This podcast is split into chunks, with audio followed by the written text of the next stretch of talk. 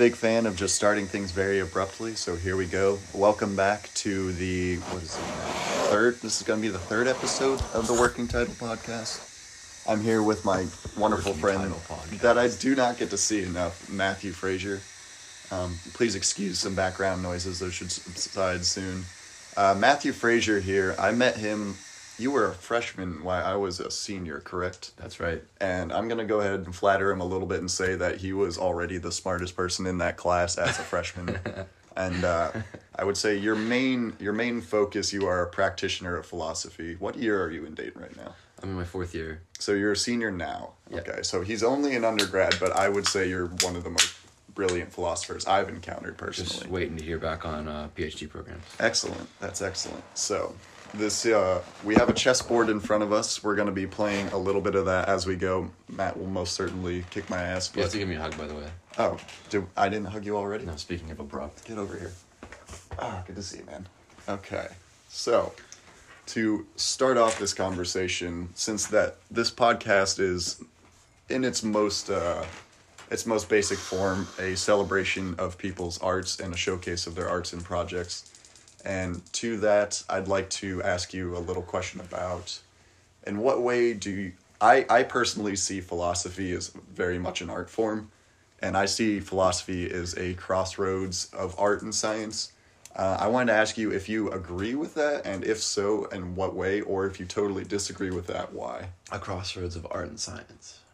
So to me, I'll explain that a little bit how I see it. I think it's a crossroads of art and science because, of course, philosophy is very rigorous. You're building on uh, past arguments, and you're trying to refine those arguments, and you're trying to. You, there's a there's an academic goal in place where you're trying to explain something the best way you can. But in doing so, I think the art form with that is that you have to sort of, at the end of the day, um, get to that this is just a explanation of something, and then not necessarily a hard observable science in the in the sense that you know math or physics or something is. So to me, that's a crossroads of art and science, and you know a philosophy degree is an arts and sciences degree. So would you agree with that assessment, or do you have a different way that you look at philosophy?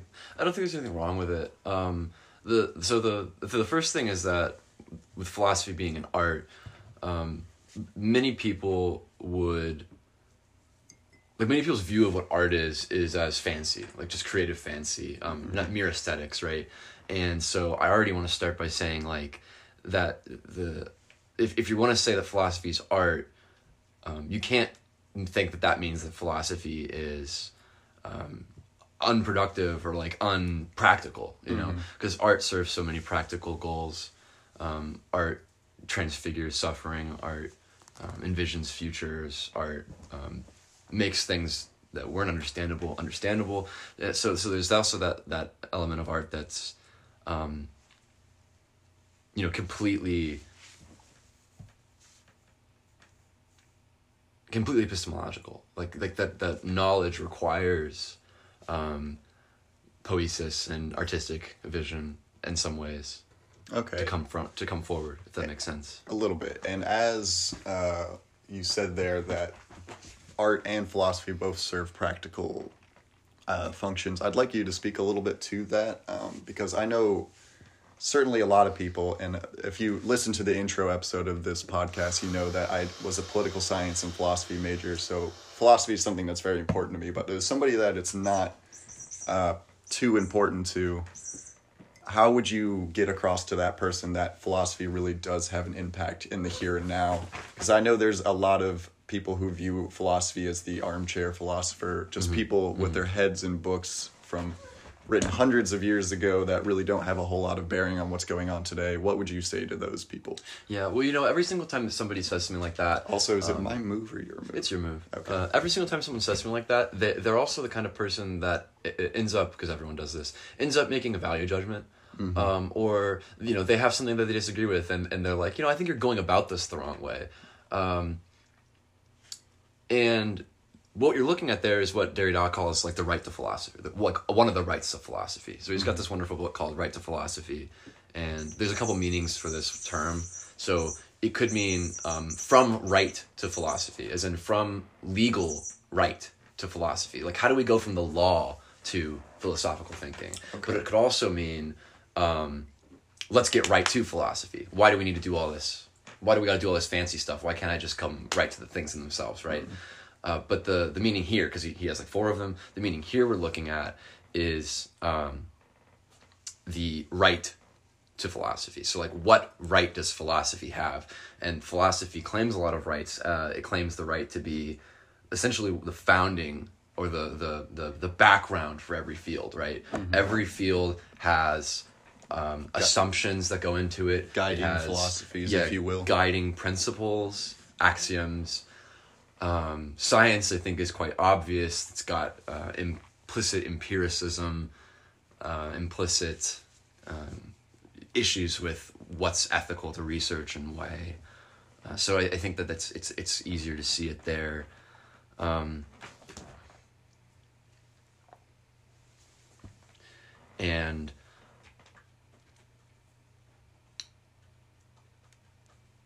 speaking on that, you get to the point where you start to realize that um, every time you want to look at something and say, like, we're let's be critical about this. What is the? Why are we making this assumption? Um, not just like what is that doing, but why is it doing it? I think that you're already doing it in philosophy. And so if you're if you're thinking politically and you're thinking we're having this argument about like well how do we how do we stop inflation and someone says well do we want to stop inflation i think you're having a philosophical argument Um, Absolutely. so I, I often hear uh, when I'm reading or in different conversations that science is blind without philosophy. Can you maybe explain that a little bit? science is blind without philosophy We can compile all this necessary data. We can learn all sorts of new things that are helpful to us. But if we don't necessarily have a guiding philosophy, are these things helpful to us? Is the knowledge useful in and of itself, or is it useless without a philosophical system to organize it and then use it, you know, in a way that's productive for us or pragmatic? Yeah, well, so the, the, the I, I already have an issue with the way that we're talking about use, so I want to like I want to be clear about um, use and usefulness because some things have value that we would call autotelic. Um, it's got value in itself. Um, uh, it, it it bootstraps itself is a term people like a lot now, uh, and so it's not necessarily always something that needs to be useful for itself. Like for instance, knowing something might be or it might, might useful for, useful useful for something else. I mean, so knowing something might be just part of what we desire, and so having um, knowledge. Did I move or did you move? Uh, this is the last piece I moved. Having knowledge about um, all sorts of things might be something that we just need to have and so that's that's the first thing i would say about that I can agree with that. So, to also go along with this, what do you think is the role then of a contemporary philosopher then? So, we have all of our greats here, and I, I thought for a little while about how I wanted to do this conversation with you and if there were any particular topics I wanted to get into, and then I thought more about that. And as much as I love philosophy, and as much as I'd love to ask you to break down, you know, Hume's conception on causality, or if you could give me a rundown on, you know, early 20th century existentialism. As fun as that would be to the average person, I think it would be a good idea if we just kept the topics general to um, sort of just talking about philosophy more broadly as a whole. Yeah. What do you see is the role of the contemporary philosopher, someone and like i'd yourself? just introduce things and make people interested in it Absolutely, yeah, yeah. We, we don't need to we don't need to scare them off. Yeah. So what's the role of the contemporary philosopher? Mm-hmm. Oh man. Well, I mean, what's the role of anybody? but uh, did you move again? I think it's your move. Maybe. But yeah. So so the role of the contemporary philosopher um, is different now than what it used to be because um, philosophy doesn't necess- doesn't like i- in in terms of it like describing it it doesn't have a specificity anymore. And there's people that complain about this um, and talk about it. So Cioran for example in the short history of decay talks about it and and uh, sees philosophy as decadent because it's um, how would you say it, it because it's uh no longer about something in particular. It could be about anything. You could have a philosophy of dance. You could have a philosophy of music, um, and that might might that might just mean um, telling us what these things mean to us, right? But I don't think that there's anything wrong with that, really. Uh, I think that philosophy can branch into these things and still have its its fundamental questions and its its essential problematics. If that makes sense. Okay, but in what ways can then the contemporary philosopher contemporary philosopher really engage with the here and now and what's going on? So I guess when a lot of people think about a philosopher, they think about somebody reading a lot and writing a lot of essays and they may not really see how that could really translate into something that has Mm. and again I'm gonna, I'll air quote the word value because Right. that's a very uh, sticky word Right. but Um, they want to they want to know like what good are these people doing to society by just you know writing heady essays Yeah. that the typical person isn't going to read or understand So now more than ever, philosophy is interdisciplinary.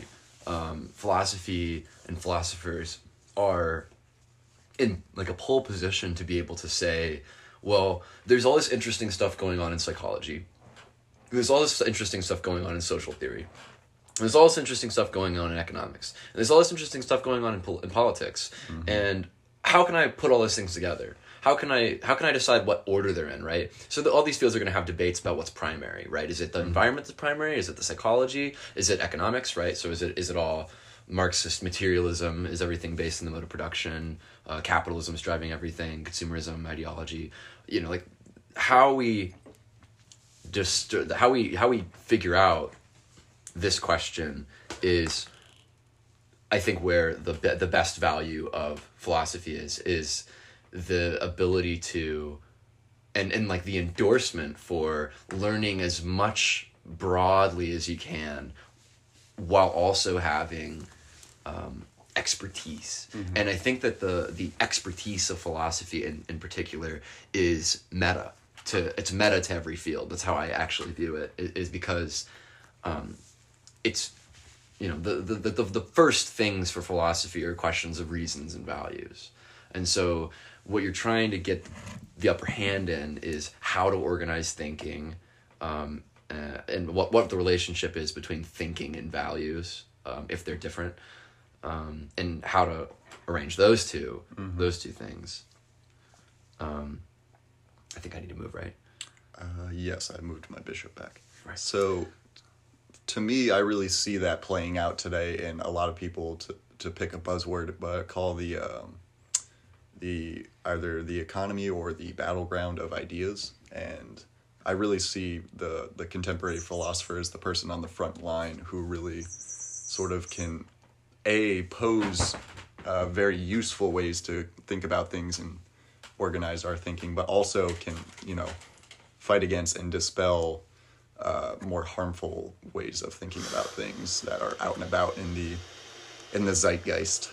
Um, do you do you see that as the role of the the contemporary philosopher is to is it more so to produce um, helpful ways to organize information or like mythbusters. or is it like yeah mythbusters to get rid of Yeah, or, or to yeah, yeah. directly fight against the more um, toxic foreign ideas that are floating around out there? You know, I actually think that I used to be more of like an arguer, myth, mythbuster, and I still love to argue, but in, in a different way now. Um, so Deleuze is someone who complained directly about the negative here. He complained about um, debaters and complainers and, and debunkers, and was in pref- in preference of proliferating knowledge. And if you look at someone like like a philosopher of science like Feyerabend, who is uh, uh, what he you know he called it methodological anarchism, as in we want to we we, we want to allow people to produce knowledge in as many ways as possible. And then you know if something turns out being wrong they get something wrong. But that it'd be better to produce more information than not. Um, and and i'm thinking about like being persuasive and i was a debater and i was pretty good at it. And you can you can get a lot done if you're in the right context with like just going at someone's ideas and being critical. But, that requires that requires some people who are willing to come to a conversation with an Right. openness to changing ideas. Yes, and so things things today are very stale. Um, and you know, people always talk about polarization, and I, I think that we we know more than ever that people don't react well to simply being challenged. And it's hard to just undercut someone's beliefs because if you simply undercut it then what fills the void? Nothing. Uh, despair um, radical ideologies demagoguery. So I, I feel like it, in many ways it's good to offer a positive vision or an alternative. Um, and so, so for me like i'm a crypto i'm a crypto leftist. So i'll go to the gym and I'm hanging out with all these 40 year old white guys who all voted for Trump, right? And they've all they've got all these conspiracy theories about Jewish people. And you know they they they think that trans people are a big deal in the country.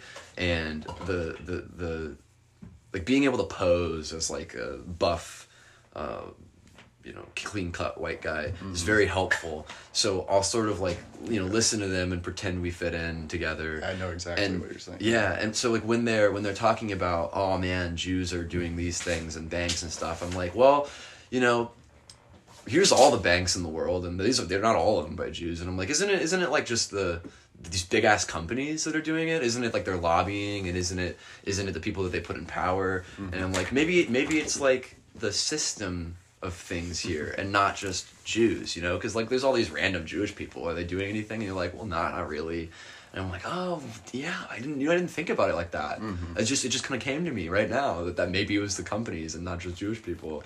And then you, you get to the point where you're like, oh well, so, you know, like I, I saw a Pew poll or Pew Pew research, and it said that there's there's maybe only a couple hundred thousand trans people in the United States, and you you know, I I don't think that they're the they're they're the enemy for good old conservative people like us. You know, I think that they're they're a fake enemy being sold to us by the media when we really should be concerned about the way that our communities are being torn apart and our schools are being defunded and stuff. And when you when you say things like that, they love it.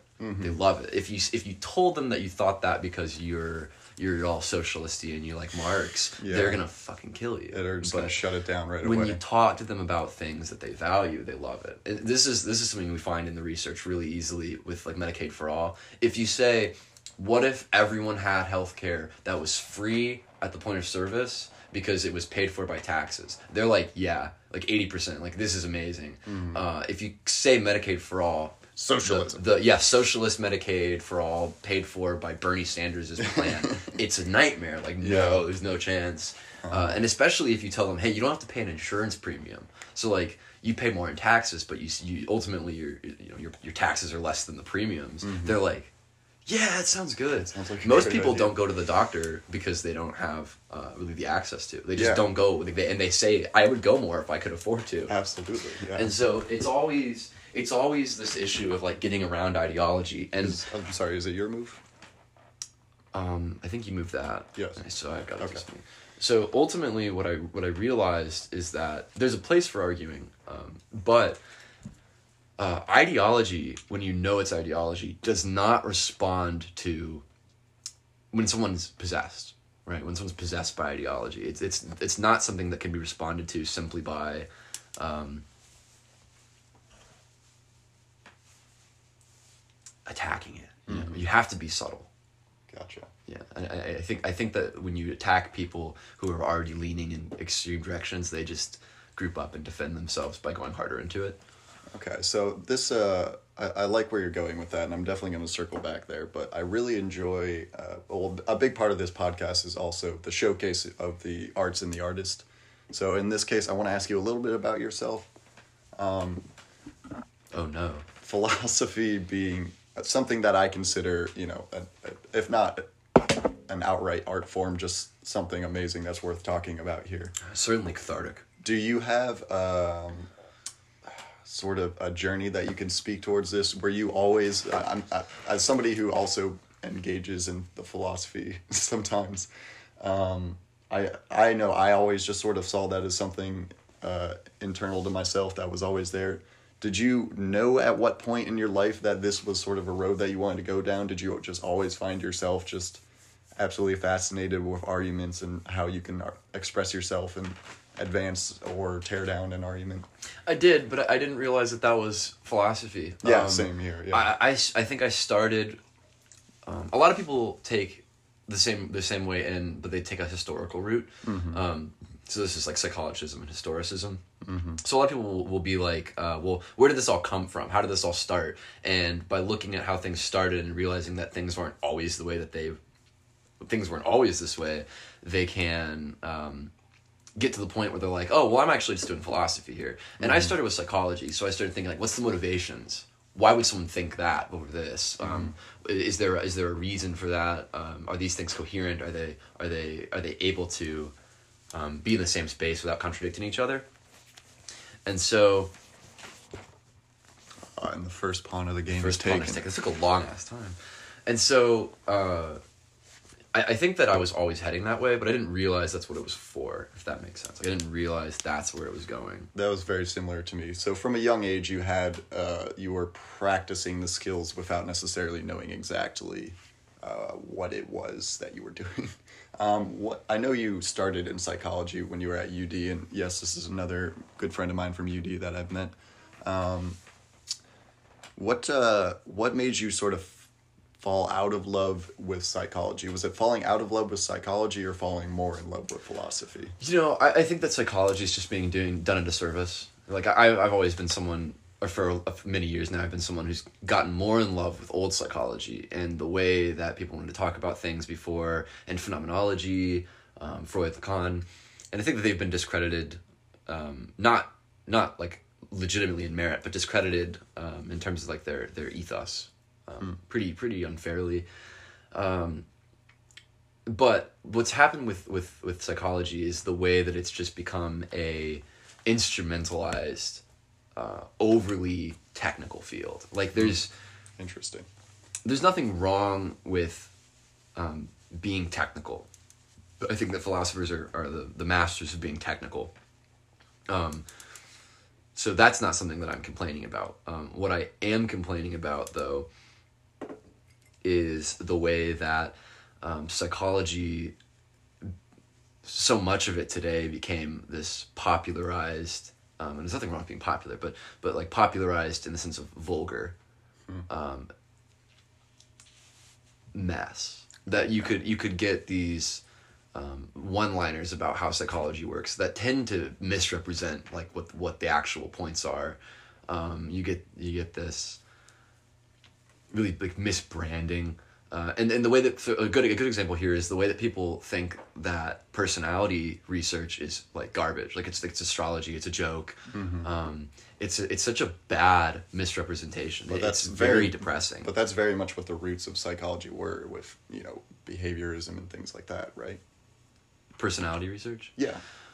is behaviorism personality research? Um you know to an extent but i think that it, it, traditional behavioral research was more about like um, habits than it was uh, traits right we weren't Okay. conceiving they weren't conceiving it as um, mental constellations Okay. as much as like um, machinic response Okay. I've gotten the sense in the small amounts of um, psychology classes that I've done that there was a push at some point uh, to really try and formalize psychology much more. And do you think that that, that push went a little too far? Like, psychology wasn't being taken seriously enough as a science, and they tried to over um, overcompensate for rigorizing, if that's I'm making up a word there, but to try and over formalize the processes. Like I'm, I'm a little confused at uh, how that's ta- like how how you would see that as taking away from. Well, so a really specific example is what happened with uh, the um, DSM. So the DSM is the Diagnostics Diagnostics and Statistic Manual. Um, it's basically like here's all these disorders, here's how likely they are, and here's the symptoms for them. And this is this is exactly what I mean by like trying to make it. Uh, rigorous in the sense of like we can we can point to this these this list of things. Here they are. That's this thing. Um, it's too simple. And so what it does is it says if you have these symptoms then it's going to be classified as this disorder. It it's it makes the disorder um, based around Ooh, I've screwed up so badly. Uh, it makes the having a bad. That's what time. happens when you're not just focusing on chess. I think you're right. Um, so it makes it makes um,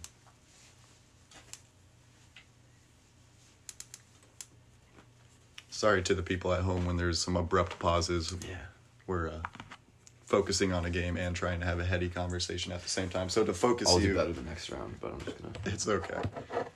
To focus you a little bit there, you were talking about. Um, in what way do you think it was a mis- listening horribly bad. possibly a mistake that uh, that the the field of psychology tried to overcorrect and tried to over formalize itself to maybe what appeal to a more mainstream scientific audience or what? Right. Well, so the the the issue with with uh, older psychology, let's say, was um, that it's it's sort of dark. It's sort of shrouded. Um, there's this difficulty with. Um, I hate this so much. There's this difficulty. You were the one who wanted to play. Yeah, I know. I just it's, it turns out it's really hard to talk and play. Yeah. Um, we can finish this game and then we can focus on the conversation a bit and then certainly play some more chess. That'd be nice because I'm just so sad. Um, oh God. Um, so so basically, what the DSM is doing is it's taking every it's taking the disorders and labeling them by the by the uh, the effects that we're seeing, right? But what it doesn't d- achieve is explain what the disorder is. It, it tells you what happens to somebody, but you don't know what a disorder is. And so we have this we have this view of mental illness as a very free floating thing that somebody has, and it, you can you can tell they have it because they have these things like they're tired and they're sad or they're anxious. And it gets right? sort of But what is anxious? Like what is Ah, I anxiety? see what you're saying. What is that in somebody? Right? And can that be conflated with our other understandings of typical diseases? So when you have, Right. you know, a, disease What's of, overly physical? yeah, a disease of the mind, and I'm saying that in air quotes, people is sort of conflated with a disease of the body, which then causes people to start thinking like, well, there's something, you know, an imbalance in the brain. I hear a lot and things like that, which people then feel they they they resign themselves and they're like, oh well, I am this, I have this, and then it gives you this sense of powerlessness where you cannot then work on you know your thought patterns and the problems you're having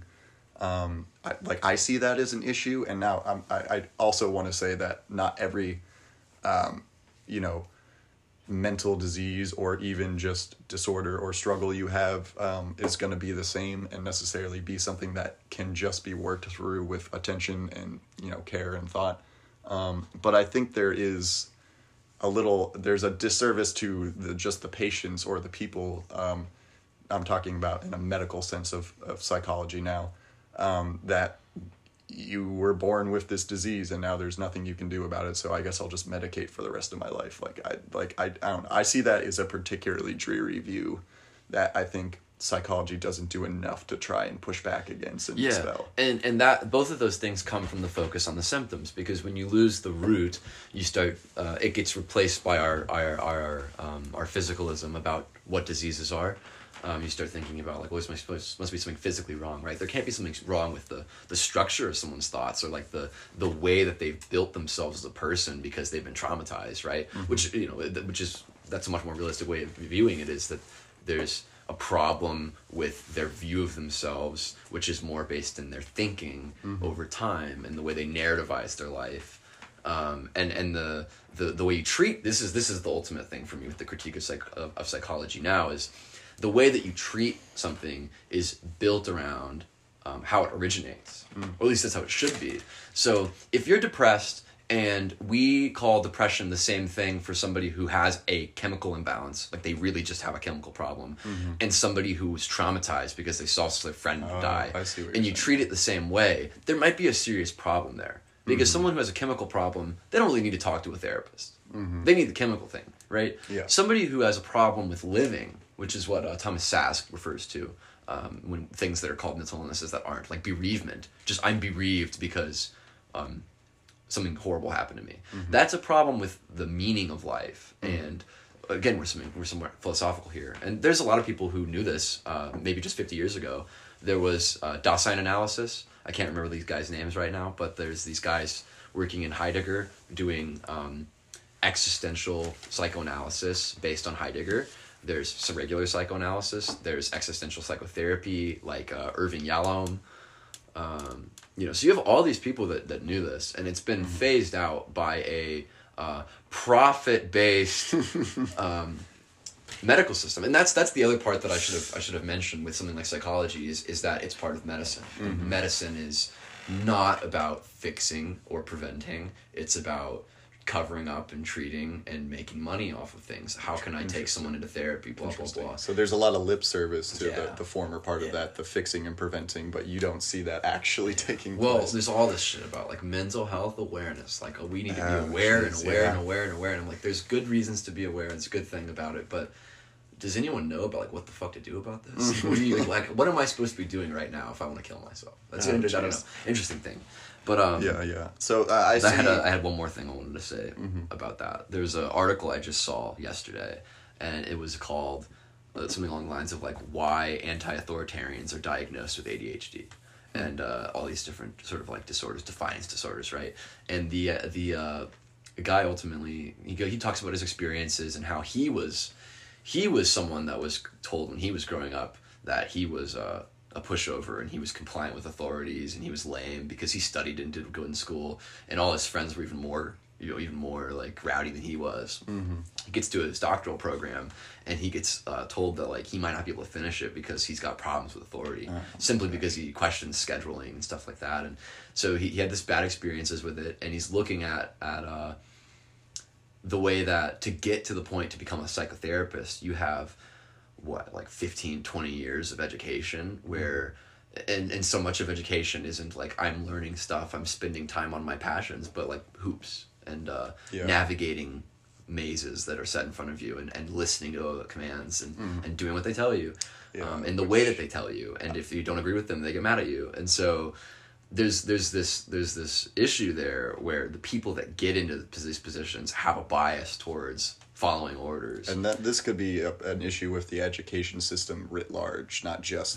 Exactly. Yeah, and so th- th- that's that's another thing. But uh, what one of these disorders had a, a condition that was like deficit in rule governing, rule governed behavior. What? And you're like, what is a deficit in rule governed behavior? My like you don't listen when people tell you to do certain things. Oh like, my goodness. I, it's it's questionable. Uh, what what are the rules, right? Like, is is it like this is exactly how you use the restroom, and like this is how long you wash your hands, or is it like don't kill people kind of rule? Yeah. So there's there's an interesting thing there, um, but I, I think that it's true, and there there's certainly issues with, and and you know the the people like Deleuze and Guattari were aware about this in the '60s, but uh, what what is the authority of a counselor? What do they? You know, how much power do they have when they they're telling people what And do? we give them a lot of that power because we sort of think because if you can understand more of the mechanisms for how we study behavior and thought that they must somehow have a mastery over controlling thought, which I think is a, a silly conflation. I think it's your move. I put you in a rock and a hard place on this one. right. I thought Um, I moved for some reason. But um, another thing that I, I think is worth mentioning is that, like you said, the, the primary outputs for psychology seem to be um, very naturally, you know, gift uh, presented to the medical field, which you know makes perfect sense. Um, but then there's other areas that are you know non-medical uh, to an extent of where psychology tries to push itself into, and I don't I don't think very successfully. Um, when I was doing my first sort of intro psychology classes, there was many chapters in my books that would describe here's what you can do to get involved in you know the pri- the private sector as a psychologist, and a lot of it was just sort of uh, uh, this this workplace psychology that had a, an an absolutely um, to me disgusting amount of what to me was using um, the the science of something to push a non scientific goal or narrative of like all right we're going to use psychology in the workplace to make people the more obedient productive effective. more effective yeah exactly like and then therefore it starts to also paint this picture as like this this background thing that we call the big c on this podcast capitalism um, that pushes this background narrative that if you're not fitting into no kitty cat that's our chessboard He's bad. Is it- yeah was it here? i was here um, yeah if you hear some noises in the background everybody there's a run- a very adorable rambunctious little kitty cat running around this apartment um, but as i was saying like that. Psychology I see gets used to uh, push that bigger background narrative of if you don't fit into this this mold of this capitalist system, Yeah, there's something wrong. There's with a you. problem with you, Yeah. and not a problem with the way that life is being lived. Exactly. And if you're depressed right now, it's because your brain's fucked, and it's not because you've been trapped inside for a year without a job, Mm. And without your family, mm. and without sunlight. it's mm-hmm. not. It's not it at all. No, it no. is certainly because you are a failure. And if you're feeling restless, or if you have a day where you're not, you don't have anything to do, uh. there's something wrong with you. You should fill your schedule so that you're always busy and you're always doing things. Because if you're always busy, then you don't have time to feel sad. Yeah, but don't don't be busy going to a protest. Definitely do not do that because there's a big disease out there. Mm-hmm. But go to your job as a grocery store worker every day, you know, because Mm, yes. the, the big disease doesn't exist while you're at work. Yes, you are essential there, but you are a nuisance out in, the, in that other. Context. Yeah, there's nothing essential about stopping police violence. I, you know, All right, we're, obviously. we're getting a little too sarcastic now, but uh, you you can pick up on some of our gripes here, people. But um, so, is there is this something you would ever consider formally working on and writing about, Or already do. You you already are. Yeah. Okay, that's that's wonderful to hear. Um, what's it's my move? Oh shit! Oh shit! Okay. Oh what the? Wait. Yeah. Wait a minute. It's kind of a surprise. You what did you? I moved that bishop over. I thought I had a counterplay for this. I do have a counterplay for this. Okay. Um, what was I just gonna say? Oh yeah, I was asking you about what you're working on. You're producing right now. So I'm I'm very happy to hear that you're writing about this particular topic. Is that one? Of, is that your main focus at this time, or like what are you spending a lot of time right now focusing on and working on? Oh, God, I have like five. of course. Um, so I've, I've been really interested lately. Um, for one thing, because my girlfriend was working in um, was working in um, some education stuff. Was working on education stuff. Um, oh my god, he's scaring the hell out of me. So because she was working on that, and I'm in a philosophy education course, I was I was thinking a lot about that sort of thing. Um, this cat. but uh, the, the I guess right now my biggest interests have been um, the city, so architecture, design, um, um, and, and you know the city's a, a great place for everything because it makes you think about like well who are people? How do they work together? So ethics and groups. Um, what makes life fulfilling? Because the city's you know traditionally thought of as like the place where your dreams can come true. Um, how to organize space. But the the, the, the so the, the deep and interesting part is the way that um, we make the decisions in as people going into how to build a city, a city or a, or a neighborhood or a, an individual apartment, right?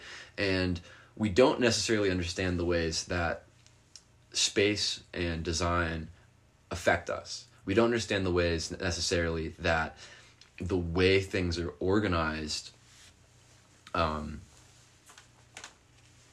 let's say, Has a big. constructs or produces what that space is for and what what that space does.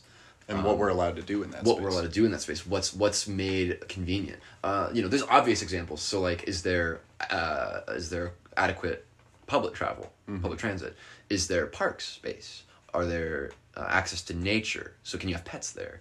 Um,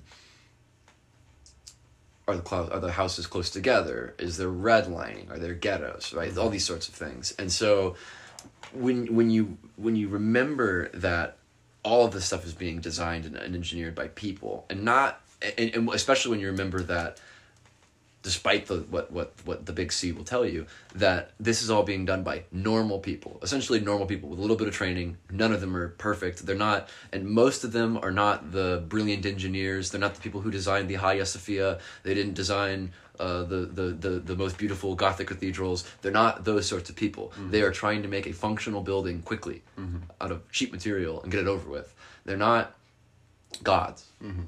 Uh, and this is the and thing. they're not that evil when are- necessarily evil masterminds either although some, It's- it's just some sort of happens some bad things can happen. We were talking about this a little bit with the uh, the last two fellows i was talking on this podcast with um, there's a, a space in downtown dayton right now called the arcade i believe that's being um, revamped so to speak. And I, I heard ud is uh, taking a big part in that project and working with the city to you know turn this space into a you know a once old not used building and you know revamping it into a place where people can you know commerce shops that sort of thing which all seems like a great and wonderful thing. Um, until we start to bring up the conversation of gentrification and how these these projects can be put you know out there with all the right intentions and still have negative consequences when we raise the property values of a certain area and then push out the people who are living in that area. Um, and we were, we were just kind of spitballing about this a little bit and i don't think anybody has the answer but like can you think of a way that a project like that can be engaged without leaving the people in that community behind so to speak? And is that is that something that people can be more mindful of when they begin a project I don't think I can speak to that really. Um, I think that's too big. too big Too yeah big. I, mean, it's a problem, It's a but problem. Uh, I can I can tell you where I would start. Um, Where I would start is with, um, All right, what the fuck? I would start with um, Oh, I see what you're. a couple specific people, but the one I would go to is first is Derrida, um, because Derrida in his ethical work is really interested in um, That was a good move. That was a good move. Yeah, I know. Um, not so like not being able to know everything, and especially about the other. Like I don't. I think that it's actually a huge problem when we assume that people are like us. Um, when we say that everyone's just brothers and we're all in this community. So the community has um, what Iris Young calls a logic of identity, and when when you have the same identity as the people in your community, you're all part of this group. You don't need ethics anymore because you actually have like this law that applies to everybody, and like we all understand each other because you know we can we can just understand ourselves.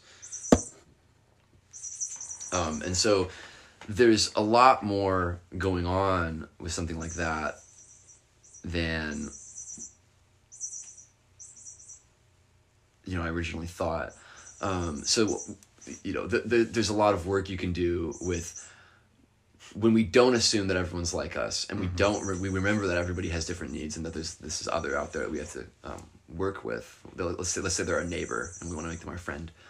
Um, there's people out there who who who this is this is something they write about a lot is, is how do you do ethical things when you don't know what the effects are going to be and you don't know what other people are, are going to need and want um, so that's where i would start but I, i'm not prepared to speak on that Uh, right yeah, now. that's a very that's a very difficult and multifaceted problem, and I think the best we could do with a starting point is to be you know aware that this is an issue, and then hopefully start to find ways that when we're working with our developers in these communities that we're at least mindful of this pos this effect if we can't you know know everything that's going to happen when we do something but to at least be aware that this is a problem that is happening and then maybe start to find some ways that we can help people. And if somebody gets priced out of a location maybe there can be some sort of thing in the budget that sort of compensates these people even a little bit would be better than nothing. But i certainly don't claim to have any you know grand solution to that issue either. But uh, here we are back at the chessboard. Ooh Okay, so we're back. We finished the chess game uh, so that we can focus a little more on the conversation. There will be a game too. Had Matt on the ropes there for a little bit, but he skillfully and tactfully uh, outfoxed me in one. So fucking scary horrible horrible experience don't play jack and chess appreciate. I'll take the compliment. So, uh, I did also want to ask you a little bit about since this is a podcast that showcases arts and projects. Uh, what are some other ways, other creative outlets, some other artistic things that you like to get yourself involved with? I know you said you do a little bit of music. I do a little bit of music. Uh, it's not that interesting yet because I have technological problems. Me too. But uh, me too. That's why this podcast is being recorded on my phone right now. works well. Uh, you can't really do the same thing with uh, what I'm trying to do, but Mm-hmm. you know. So I'm gonna I might surprise you here. Uh, I I think that bodybuilding is an artistic endeavor. Okay, I'd agree with that. Um, so there's so many good things about it, but uh, as long as you're doing it without like wanting to kill yourself and like making yourself hate your body, um, you're, you know, if you're doing it the way I'm doing it, you're literally thinking about like how to engage in creating yourself. Um, what do you want to look like? Well, what do you want to be able to do?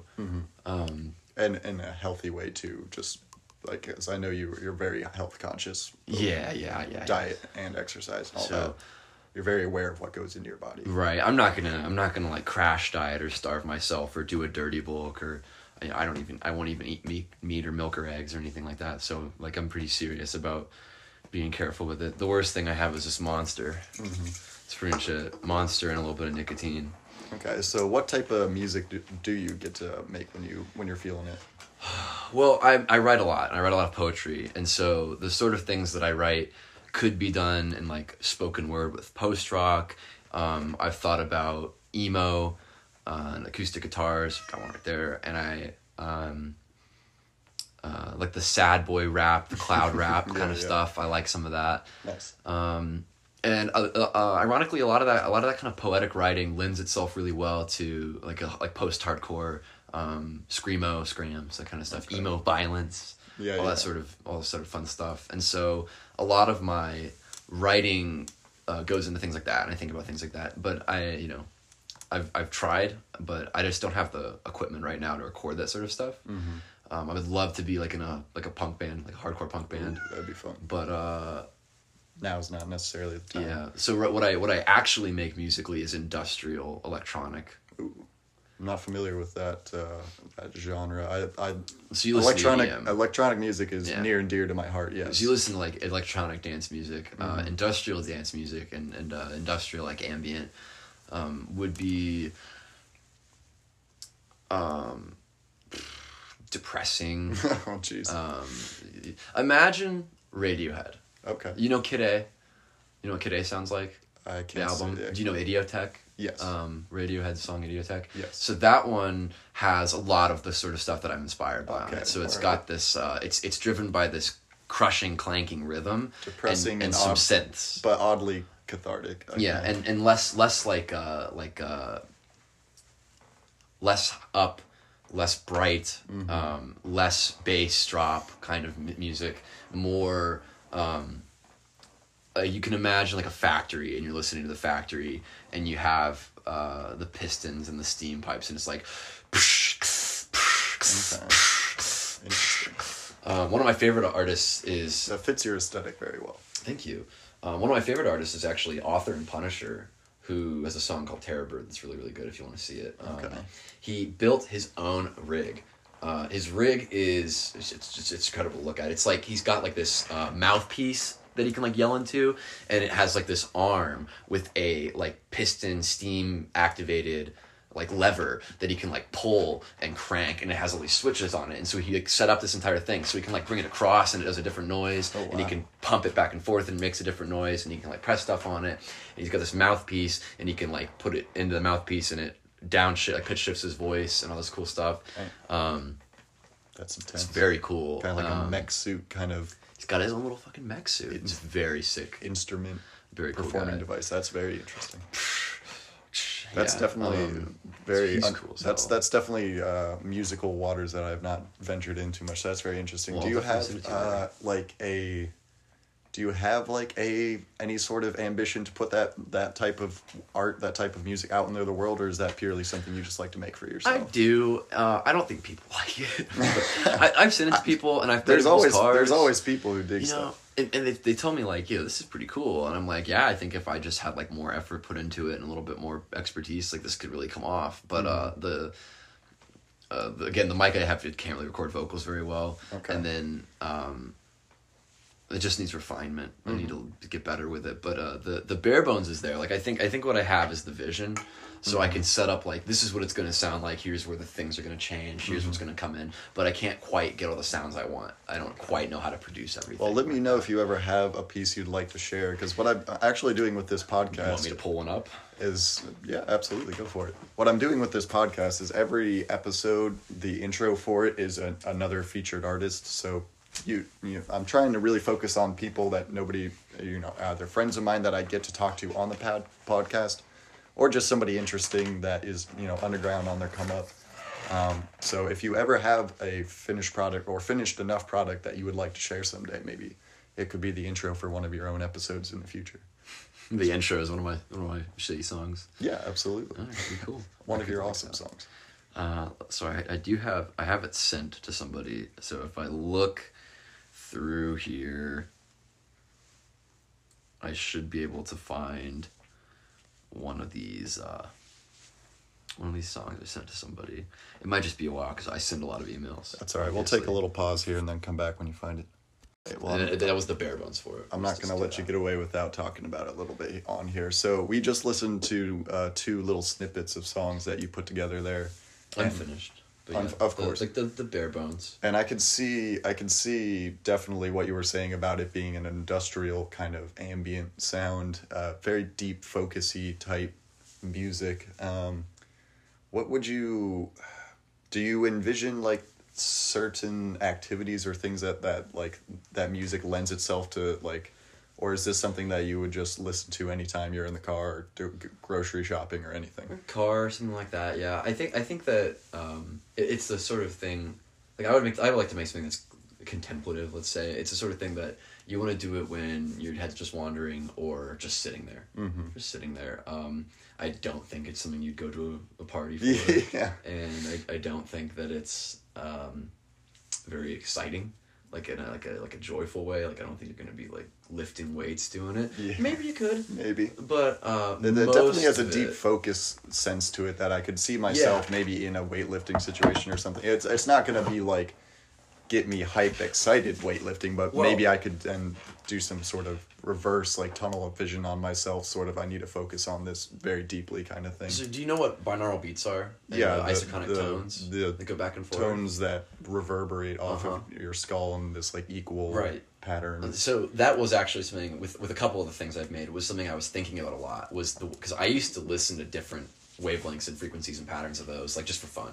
Like when I'm reading, and that would help me a lot. Or when I go to the gym, I would do it. And did you so, see or like Oh, yeah, be able to notice interesting? big improvements? Uh, And focus, yeah. And could you could you isolate those down to certain frequencies that you thought were better for certain things? There were some that were better for certain things. Yeah, they- just like hit me better for whatever reason. Like the way Interesting. that they, the way that, like the pattern. I had a little I had a little bit of time where I was interested in that stuff, but I didn't go too deep down the rabbit hole. So Well, I, I, I ultimately I found a couple that made me sleep really well, and I found a couple that made me read really well, and I found a couple that I hmm. felt like I could lift to better. And, and it, it was all about like the way that they blocked out noise, I guess, like the way that they gave like a negative. that could be actually really like, helpful for me things. because I suffer from a good bit of tinnitus from just all the live music I've consumed over the years, and particularly uh, these very very loud EDM shows I go to. And now when I go to shows, I try to wear earplugs when I go to them, like the nice ones that filter the sound down but just sort of soften it.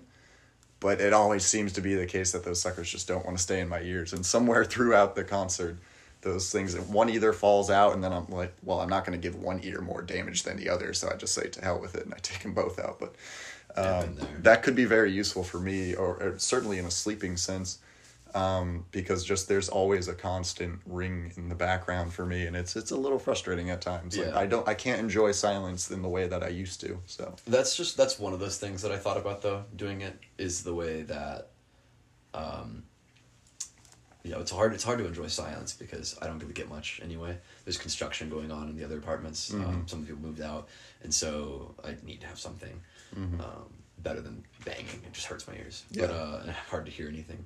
So what what I was saying though is that like I think about that sort of thing a lot with the like the the moving back and forth reverberation, um, the way that you can just with like a voice you can like hit a frequency, hit another frequency, and like layer them.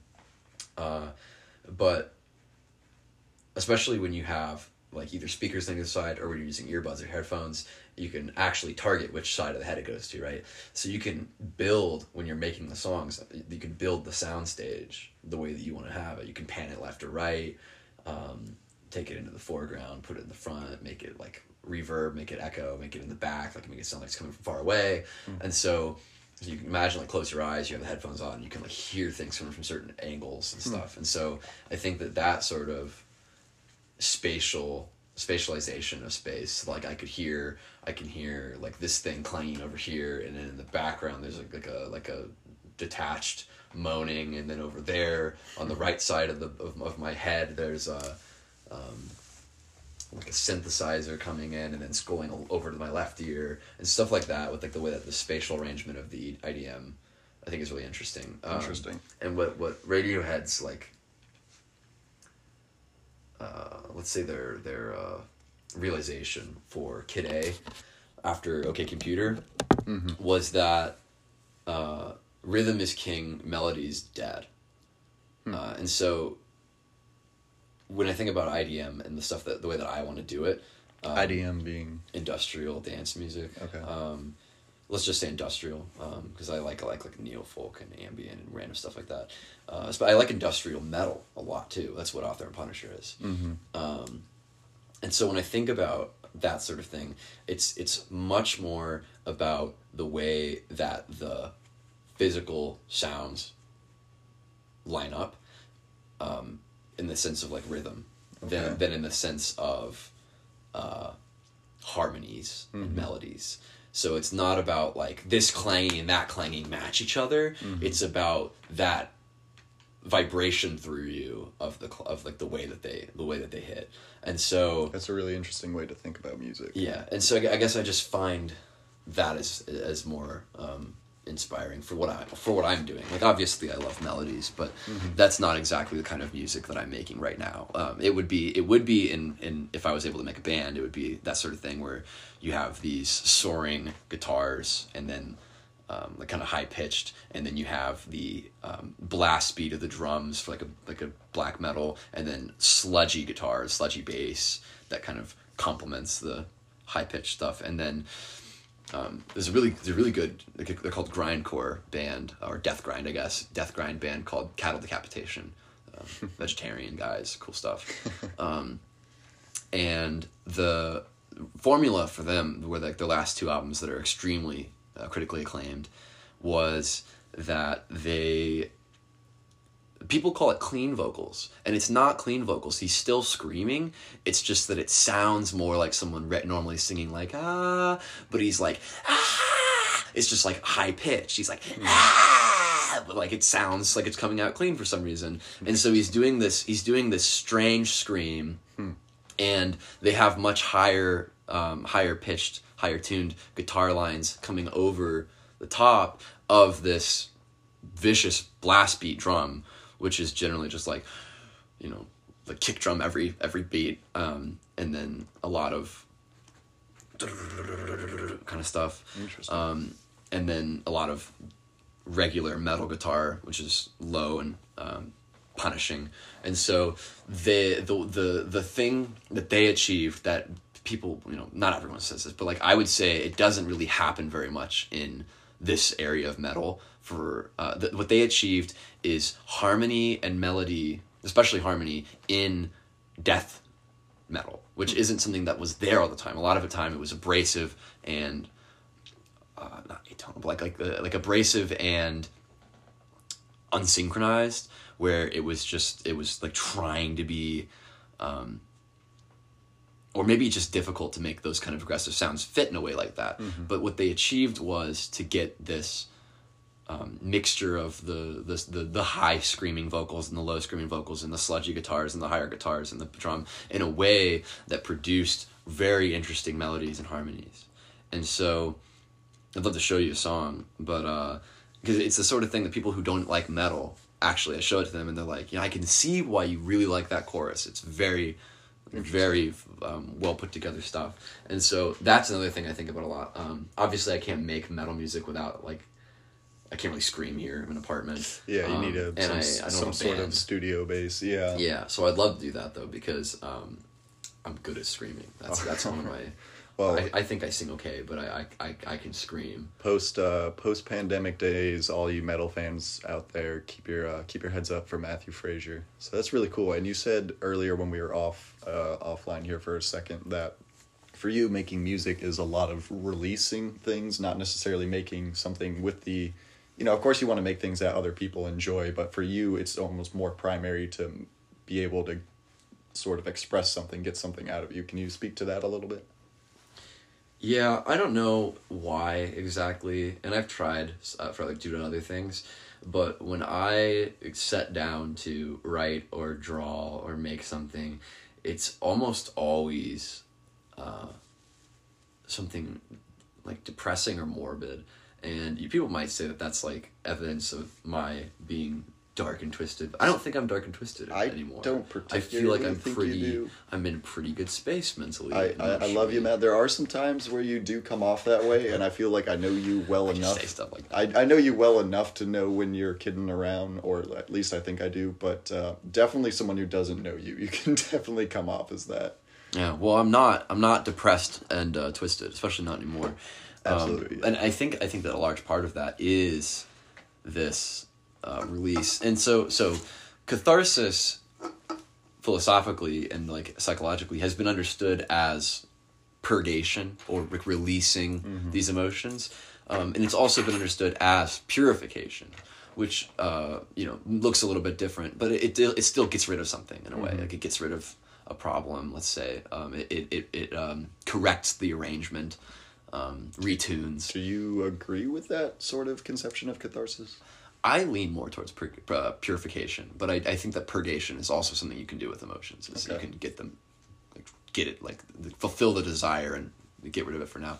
But um, I, th- I think that the, the, the, the higher function is purification. Um, what I mean by purification here is going to look more like what Freud would call sublim- sublimation. So you take a like negative feeling and or a ne- you know like a animalistic drive and you abstract it into something higher, um, something valuable, something divine. In this this- so Freud would say that like our sexual instinct can be sublated into like this beautiful divine artistic impulse. And so I wonder how. to me that how purifies that drive. could be used. In this case, where you're you're saying that in the sense of that higher thing being the music you create, that the abstracted thing being the music. you Yeah, create. well, especially the value you're associating it with. So, like, if you have this depressive impulse or this like violent impulse, let's say for like really brutal metal, um, and you turn it into this musical form, uh, you actually, I would say that you you purify the instinct because everyone has that, and it's it's and you're paying it attention, but you're purifying the instinct because by like not letting it control you and what you're gonna do, and by um, like reconnecting it to something important. Um, so people like like there's this traditional debate that we talked about before. I think um, in Greek philosophy, but uh, Plato was in favor of cens- censoring tragedies and poems and poets because uh, you know what's the point of this? Like you're just showing people bad stuff and people's bad decisions. Like oh, there's just this all this horrible stuff is just going to make people sad and like tell them it's going to teach them to do the bad things that they're doing, right? Aristotle takes the the cathartic perspective of tragedy, which is the the modern perspective, I would say. You know, Shakespeare. Um, Who would have thought Plato would be such a philistine? Interesting. So the the thing there though is that uh, what Aristotle is looking at is the way that um, I'm not, going to go into specifics, but the way that experiencing a tragic play uh, fixes something. It's it resolves a problem that, that there is in in like the human spirit, let's say the human soul. Um, and so whether that's uh, a need that needs to be scratched, or whether it's inst- moral instruction, or whether it's um, something else entirely, like whether you're you're you're uh, you're realigning those desires to to the correct objects, um, whatever it is, there's something that that does that's positive for people, and I think that most most people today would agree with that. Most people can see why. Um, like sad music or like understanding someone's horrible story is good for them. And they don't they don't view that as um, like wow you told me a sad story. That just made my life worse. I, I so I, I think that that's actually something that collectively I, I, we made progress on. I do I've think seen, that that's correct. I've seen that debate play out in a lot of different ways recently. Um, and I, I want to say when things are done very well, that's how people look at them. And then when they're done poorly, they sort of see it more as just, uh, this is just sort of idolizing or putting on a yeah, pedestal shown me this cringe something bad. But like, or in in in, a, in the worst instance it's an offensive display Yes. if you don't show uh, marginalized figures stories well Yes. it's it's a bad thing and that's exactly what I was getting at. I have I haven't seen the movie. It's uh, uh, I I just Are you want Sia? what Music? Sia? No, Never mind.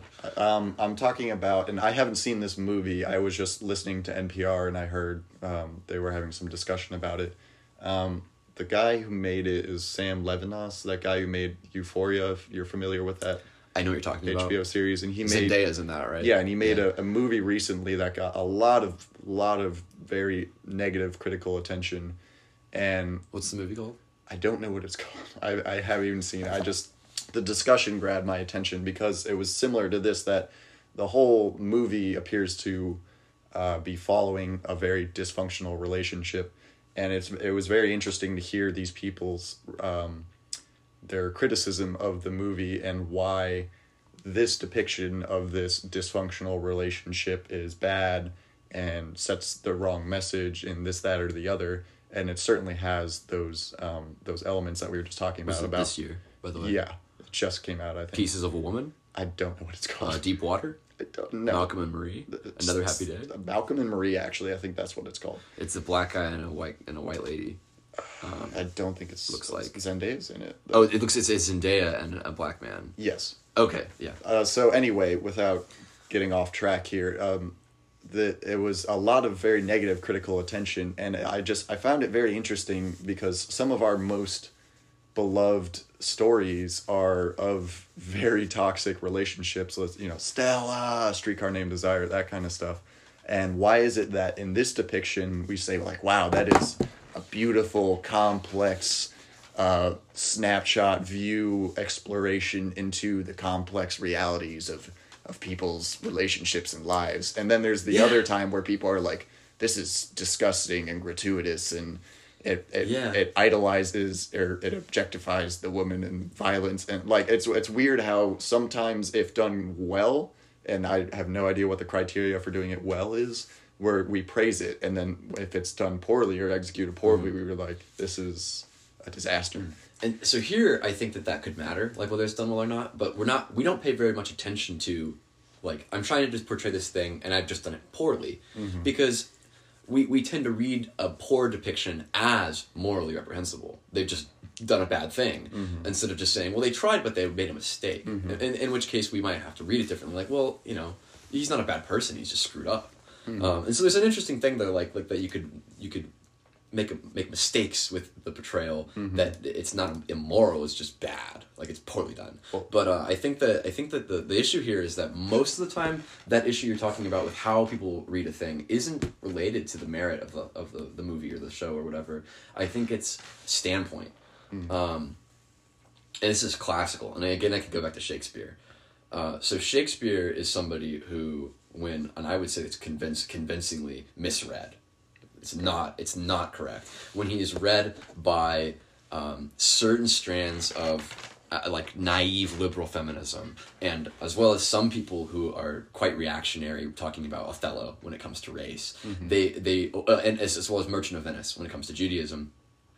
Uh, they will read Shakespeare as product of his culture, right?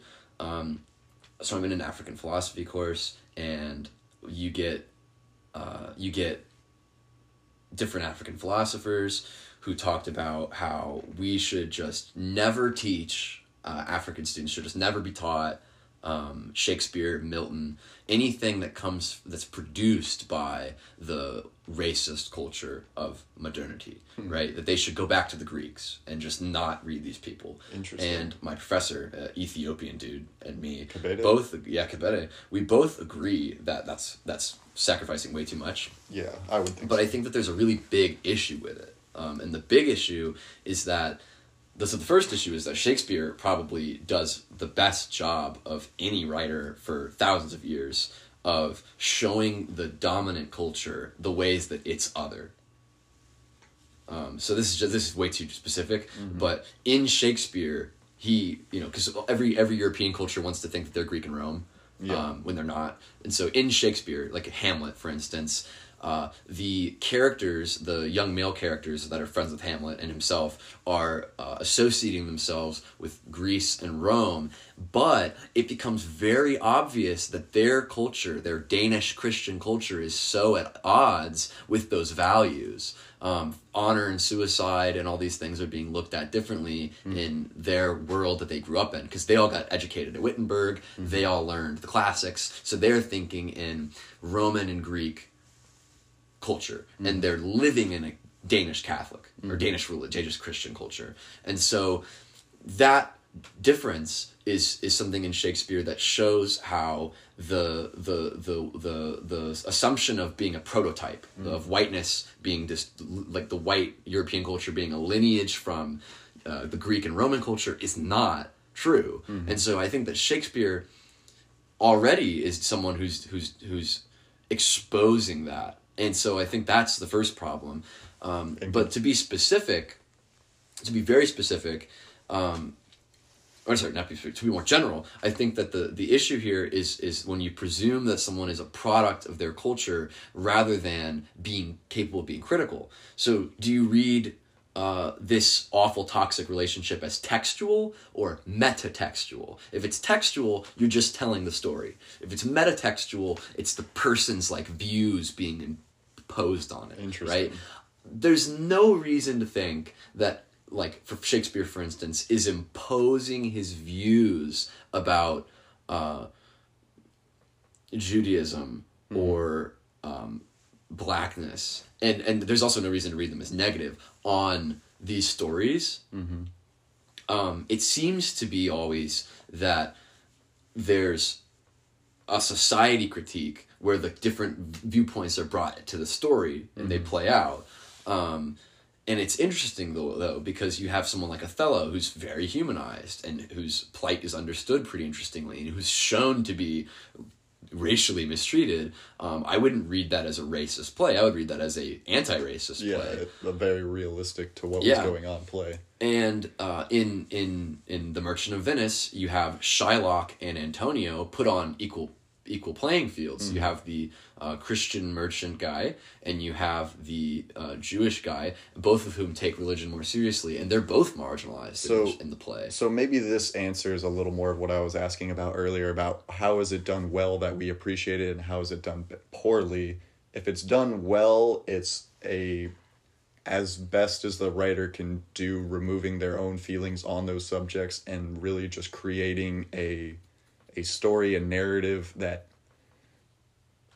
I don't want to say depicts how the world is because it's not always, you know, it's not always, you know, nonfiction sort of type things, but in a way depicts these very real uh, characters and the interactions they have and the way they engage with the world in a way that feels like, yes, that either did happen back then or does happen now, as opposed to somebody who's really just trying to push their own ideas on whiteness, blackness, or how things should happen into yeah. the world and Yeah, cram perhaps. it into it. And I, I heard a lot of that criticism about that Sam Levinson movie, so that's interesting. I, I do think that there's a problem with that too, and that could be that um, then a writer is constrained to either discuss stereotypes or to be realistic. They're not given the um, the potential to.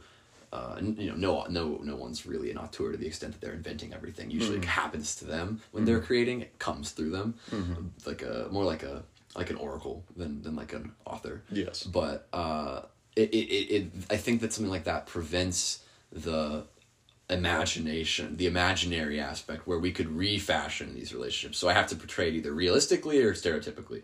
Um, I can't envision something new. Um, like that could be a problem. But uh, so I think that the, the, the, the difficulty that we're getting at here is um, first of all, how do you know that a writer is imposing their view on it and they're they're endorsing uh, the thing, right? So does so you know like in, in in in Soviet Russia, socialist realism was all propaganda for the most part. Like it, it's not that it's bad; it's just that everything had to endorse like the state and the way things are. Um, Mao has these revolutionary plays uh, that just show the working class in China succeeding, right? And so that's the world that the, the these these movements we have right now politically want to see in terms of art. They're very platonic in this way that they want to have art that is you know simple and like un, un you know like un un uh, unimaginatively endorsing certain things. And I, I i see that as a problem. I think that that's i think that's at, at odds with the aristotelian view of like well we're gonna look at something terrible and we're gonna like take it in. So for instance if you write about have you seen american history x Uh, I unfortunately have not seen that yet. It's been recommended to me very many times. um let me see if i can think of another one have you seen sorry to bother you no. Didn't you tell me about that? No, it was Michael. Is that one created by? God, I can't remember who made that one. Unfortunately, that's the one. That's the one where the um the guy works for uh like he does like a like phone sales and he learns how to use the white voice. Oh, yeah, that came out not too long ago. um, Yeah, I've I've, I've see if seen I can think of another things one. about it, but I haven't seen it It's pretty myself. fucking good. I Um, it- yeah, it's on my list. I want to watch that one. God. You can go ahead and say what you have to say about those. I guess. Well, I want one that you know. Okay. Can you think? Can you think of a movie about like racism or something that you know, Jeez, um, or or any kind of discrimination? I guess. like expressly about that. Or it's like a big part of it. Yeah. Um, that's tough. I cannot. Um, I'm feeling disappointed at myself for not having too many things coming to mind that I've seen lately or at all that are very critical on those issues. Um, I can't. I can't say that I do. I mean, there's probably something there in the background, but So American History X, uh, Ed Norton's the the leader of this group. He, he's like uh, growing up in high school. He starts becoming really radical, conservative kind of guy, and he ends up as a neo-Nazi. And he goes to prison eventually because he curb stomps a guy. Horrible, horrible. Um, but it's got these very blatant depictions of racism. And now, you know, the story itself, he eventually comes to regret this. And so the mm-hmm. story's telling us that this is a problem. Mm-hmm. But you could write a story where you show racism and not show, not tell the, the, the watcher that it's a problem. And I mm. still think it could be good and have value. And I don't think that that means it's endorsing it. I, I see. It I could see. just be here's the portrayal, look at it and I think without telling you what to think about it. And I and I think that if if we assume that that means that we're endorsing it or that we're not going to be smart enough to know that it's racist, Exactly, and that's yeah. a problem, then that means that the culture is already a problem. the culture is already not a problem, that's and I think it's already. I think that's a a miss. We shouldn't attribute so much to the the creative, the person who makes that thing, that they get to dictate what the message is, sort of from the outset. Like you should, yeah, like it's you- already believing a, a, a flawed view of art and a Yeah. flawed view of view- interpretation. that That, the meaning is being is being passed along Yes, by the creator of exactly. it. As if a, a Hollywood box office movie isn't being put together by hundreds of people to Mm-hmm. begin with. Um, and even a novel, if it was truly written by one guy and just edited by one guy, uh, like this is not and that the meaning of the meaning of one- that isn't even obvious to the Yes. author. But also that meaning is one way construction that the whether it's an artistic thing being made or something being taught that there's the meaning over on this side and the person has it and they're trying to imbue it on somebody else as if meaning isn't made in a dynamic back and forth way. There's, uh, I believe it's Eve Sedgwick. Um, I could be wrong, but there's an article about um, skeptical and restorative readings, paranoid and, restorative readings. Um, one is basically generous, and one is basically anxious. And so, uh, the, the the tradition of the masters of, masters of suspicion, uh, Nietzsche, Freud, Marx, um, as Ricoeur called them, is all about unmasking something, being suspicious, and the the the the ironic thing about this is that the ide- the ideology of today's liberal current is to do this. So it's ironically the uh, the ideology is of ideology critique. Which is one of the problems with doing ideology critique is how do I not get caught up in the way it's going right now? Because it's so religiously devoted to un- finding things to unmask. We can see in our culture that we are so caught up in trying to do that that we we we take things uh, maybe out of context we take things the wrong way so we we have to interpret everything as as as, as bad we have to make it an enemy out of something that's not um and so the op- the opposite side of that is the restorative reading, which is uh, being generous to it. Um, I'm somewhere in between. I like someone like Derrida, who is going to look at this thing and say, interpretation never ends. There's better and worse ones, but the interpretation is never closed. Circumstances change. New information comes to light.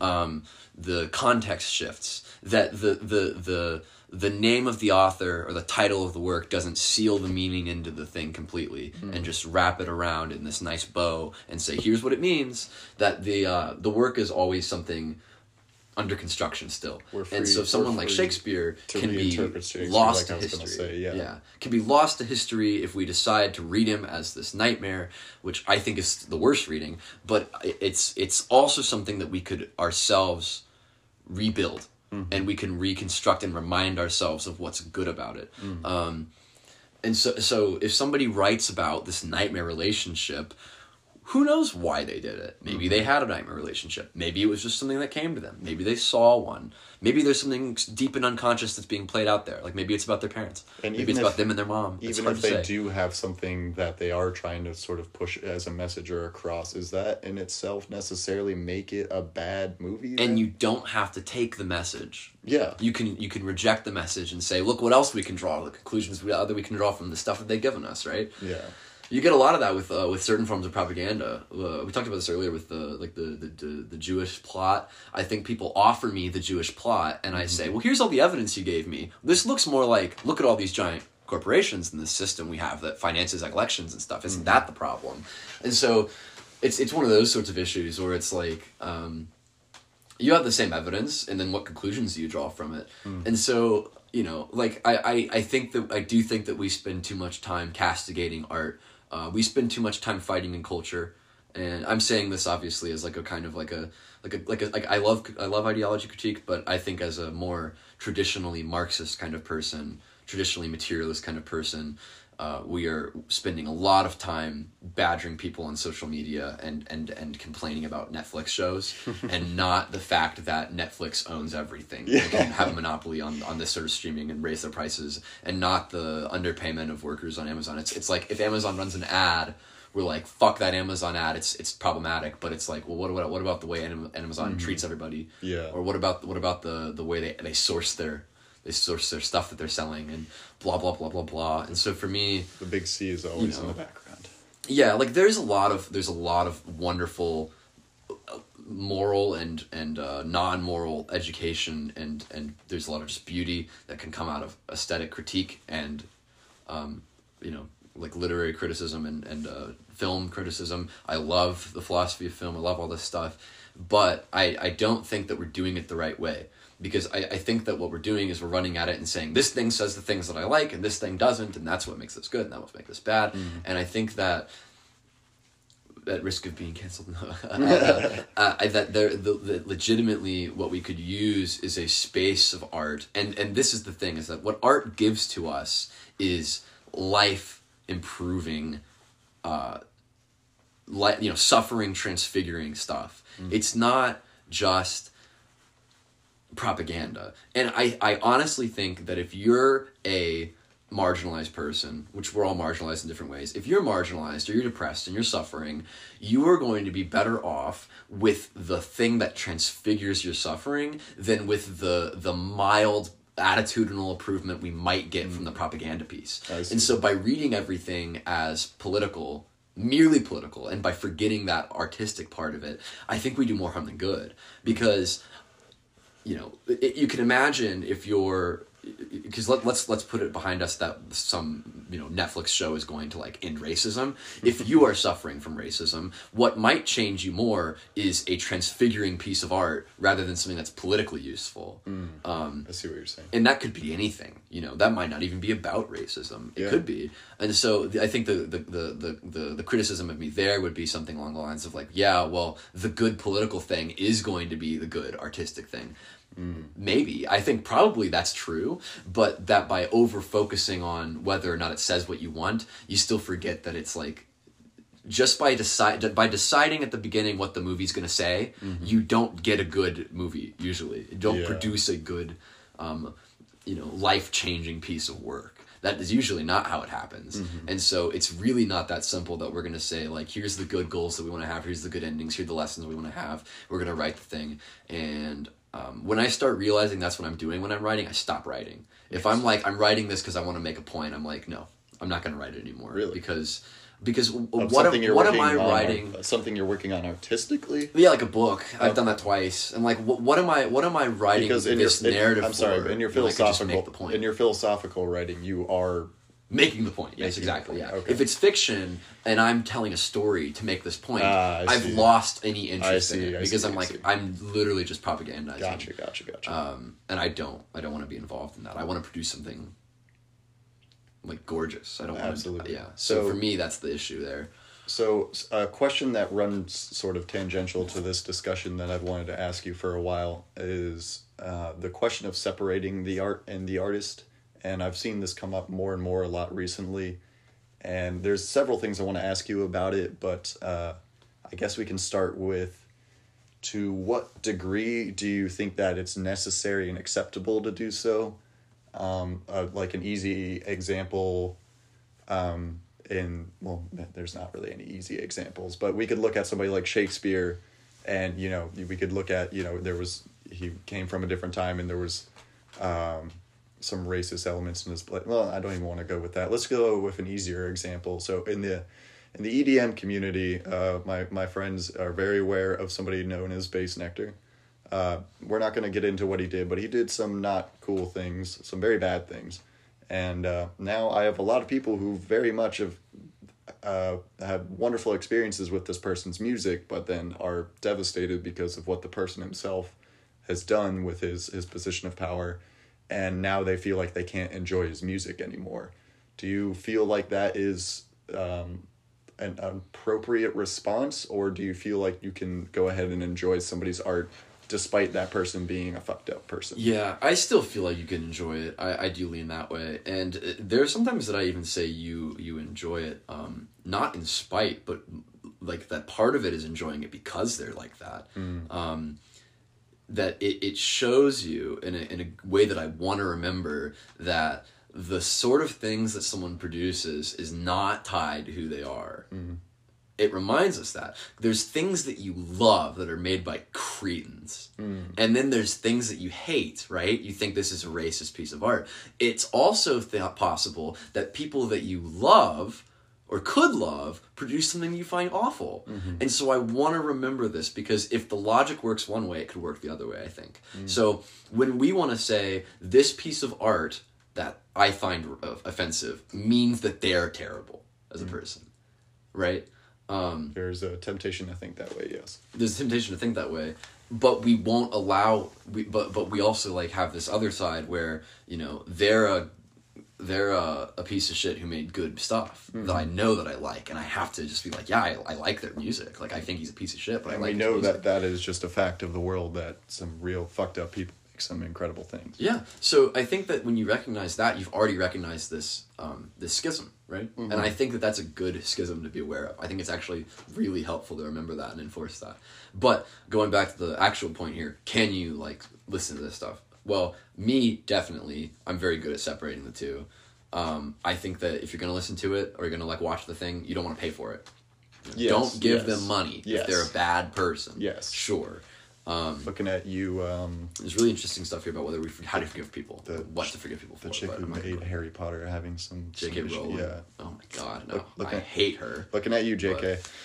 Um, I hate her and her work. So okay, so that's an easy one for she you. just goes in the dumpster Okay. or the grinder or something. Yeah. Uh, well, to a lot of people who were beloved Harry Potter fans It's growing like, up, like my how sister, can I ever yeah, like this again? Yeah. yeah, and And- but and, that's you know, that's to rescue same. it for you. Harry Potter has so many classic tropes and so much classical mythology and stuff put into it. I, I like, particularly wasn't a huge fan, but none of this is her. She just happens to be the person who wrote the thing. Like she Okay. just happens to be the person. Who wrote it. So it's okay. Uh. Harry Potter could have been anybody. okay, I agree. I agree.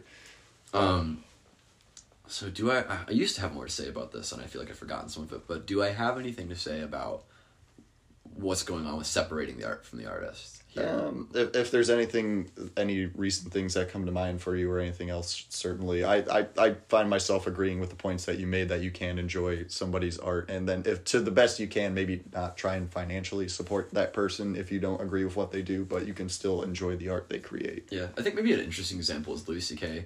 Um, uh, I, I'm not going to go into whether or not I like what I think about what happened with him. Yeah. But you know, people were mad about what he did. He, I'm not sure exactly. He, he didn't exactly apologize. He was kind of just like, yeah, I did like weird stuff, but like Yeah. I don't feel like I did anything wrong because I told them I was going to do it. Yeah. didn't have. Yeah. It's weird. Um, but the thing with Louis C.K. is that he's always told his audience that like he's a sex pervert. Like he's always been like, yeah, I like to jerk off and I'm weird and uh, that I, this is my thing. Is like so people always knew this stuff about him. That degree And, of separation. and Well, all of his perversion is like what makes his comedy good. Yeah. And so there's an interesting part there where it's like, well, why can't I enjoy the comedy if like him being fucked up is what produced it? I don't know. Yeah. Um, Yeah, I see what you're saying there. Absolutely. I found myself. it doesn't mean I have to be fucked up like him. or endorse what he does. Yeah, exactly. Absolutely. Okay. Um, so that's an interesting one. Uh, I I want to I want to know I want to see if there's something like, more philosophical and less like current culture. yeah. But I'm having trouble. I wish I spent some time something. coming up with some examples of that because I knew I wanted to ask you that question. I just wish I came up with some more examples. I, I guess then. for me, hermeneutics is what liberated it for me. Like like uh, so hermeneutics is the field of interpretation. Um, but you've heard of the maybe the hermeneutic circle. I yes. Um, you I- get like assumptions, and you have like your interpretations of the art, and then the new interpretations inform like the assumptions, and then it just goes in this sort of circle.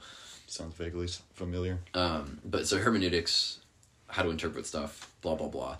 Uh, I think that what you learn with this field of study pretty quickly is that, and this is this is something Derrida is very good at, is that the meaning of it of a work isn't present in it, um, isn't transfixed to it um, is it, and then that the the author is absent from it. The the meaning plays around. This sort of thing, right? That um,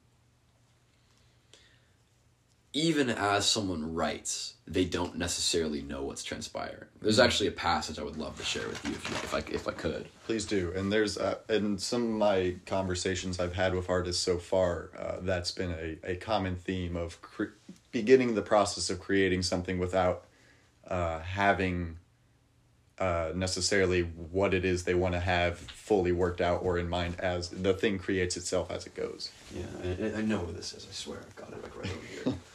You got a lot of books in here. yeah, but I, I tend to know where things are. I believe you. Um, yeah, this I, I don't think I've ever seen quite this many books in somebody's private. This is only half of it. Re- This is only half of the. Half of it's my parents. Oh my goodness! I left half of it there. So several. There's overflowing bookshelves all over me. Everyone listening, Where is it? Where is it? Where is it? I'll give you a moment here. I'll take a little pause here. All right, he has found. Uh, I don't know where the passage is yet. I know where it's at, but like, All I'll right. get it. Well, he's found the book, everybody. So to uh, to prime to prep, what uh, what point were you getting on? Um, so Derrida talks about um, like like the phenomenology of writing. So like, what am I actually like? What's actually going on when I'm writing? Um, and for him, he describes uh, force, a force moving through him. Um, that when he's when he's having an idea, the idea is coming to him, and he's writing it. He's not like authoring it. Yeah, that's good. Put that. It's he's just sort of going. Um, that's sort of the thing there, and so it's it's about the way that like artistic creation, poesis, isn't. I don't know, it- like like putting myself in the driver's seat as the like the the eternal author of it seems like a problem. Can you explain that word poesis too? Um, so uh, it basically means like to bring into creation, Okay. um, artistically especially.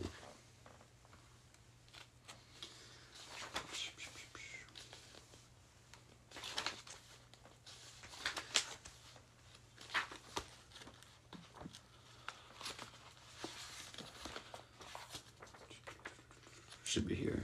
Okay. Got a lot of marks in that book. Oh yeah, tons, tons, tons. Um,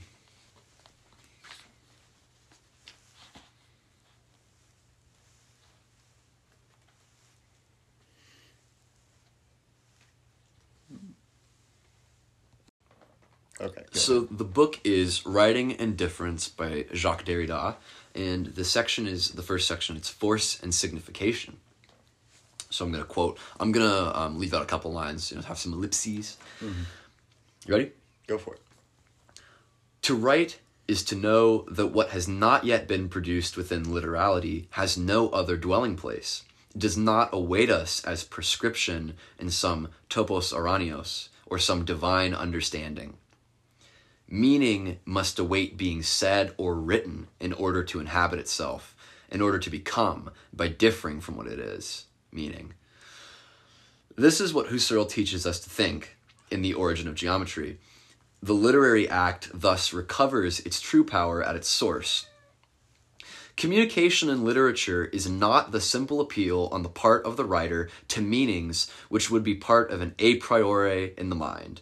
Rather, communication arouses these meanings in the mind through enticement.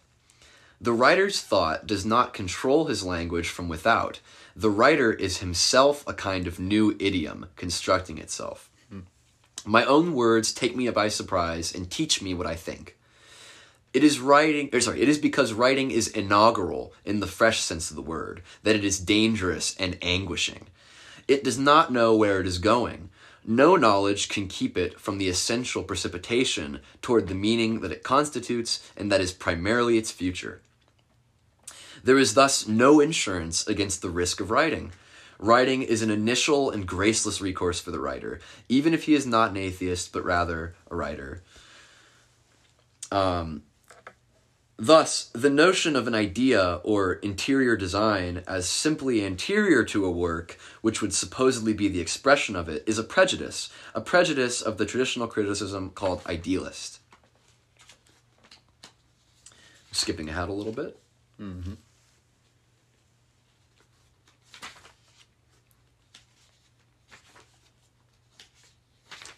Um, it might actually be good. Okay. And to the best of your ability, could you try and give your own uh, interpretation or just sort of try and translate to the layman what you think he's trying to say? Which I, I think people can definitely, I think it's well written enough that people can understand a bit. And it, it's beautiful thing that comes across to me that writing isn't um, like we've been discussing in art also that the the idea isn't there a priori isn't there ahead of time to be put out into the world it creates itself as it goes but i'd, Yeah, I'd love to hear yeah. your interpretation on this as well Well, so it, I mean, it's it's so, and this is the part about Derrida that gets so misunderstood is the way that he's such a philosopher, and he, there's you know there's nothing about Derrida that's like uh, foolish, making stuff up. Like he's so embedded in the in the classical questions, so embedded that people miss it actually.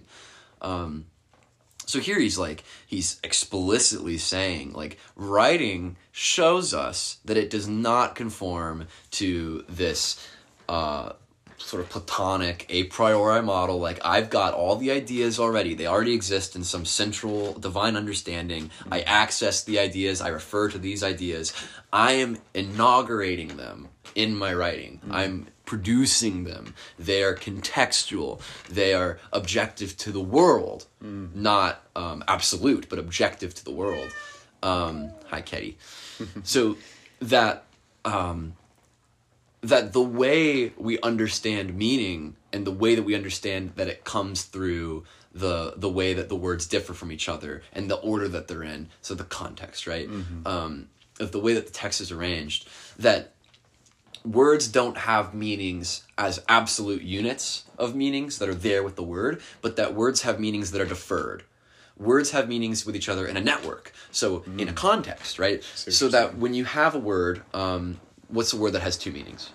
Uh, as in like just pick one or like either either it's uh it's one of those Double words that's got two different it's got analyzed spelled two different ways and means two different things or a word that legitimately just has two meanings. Um, that's a good question. Uh, none are coming to mind presently Yeah, it always works out that way when you when you can't think of one um train so i Ah, say the word train gotcha, right gotcha. okay if i just say train or um you just see the word train you don't know whether i mean a locomotive, Mm-hmm. Locomotive, yeah, or or- whether i mean like physical Ex- exercise yeah. and so you know this gets more and more complicated as time goes on and with more detail but you need that context Mm-hmm. to tell you which one because the word doesn't contain the meaning of it Mm. the meaning of it is derived from the way that the word differs from ones around it Okay. so when i say the train is on the tracks or my training is on track it tells you two different things Yes. because of the way that it's organized right and so well, the point is that the meaning the, so the way that semiotics functions Mm-hmm. is about the difference of the signifiers in Mm. the system and not about uh, something that's in every word every sentence just like fixed there right? And here's the thing that sentence my training is on track.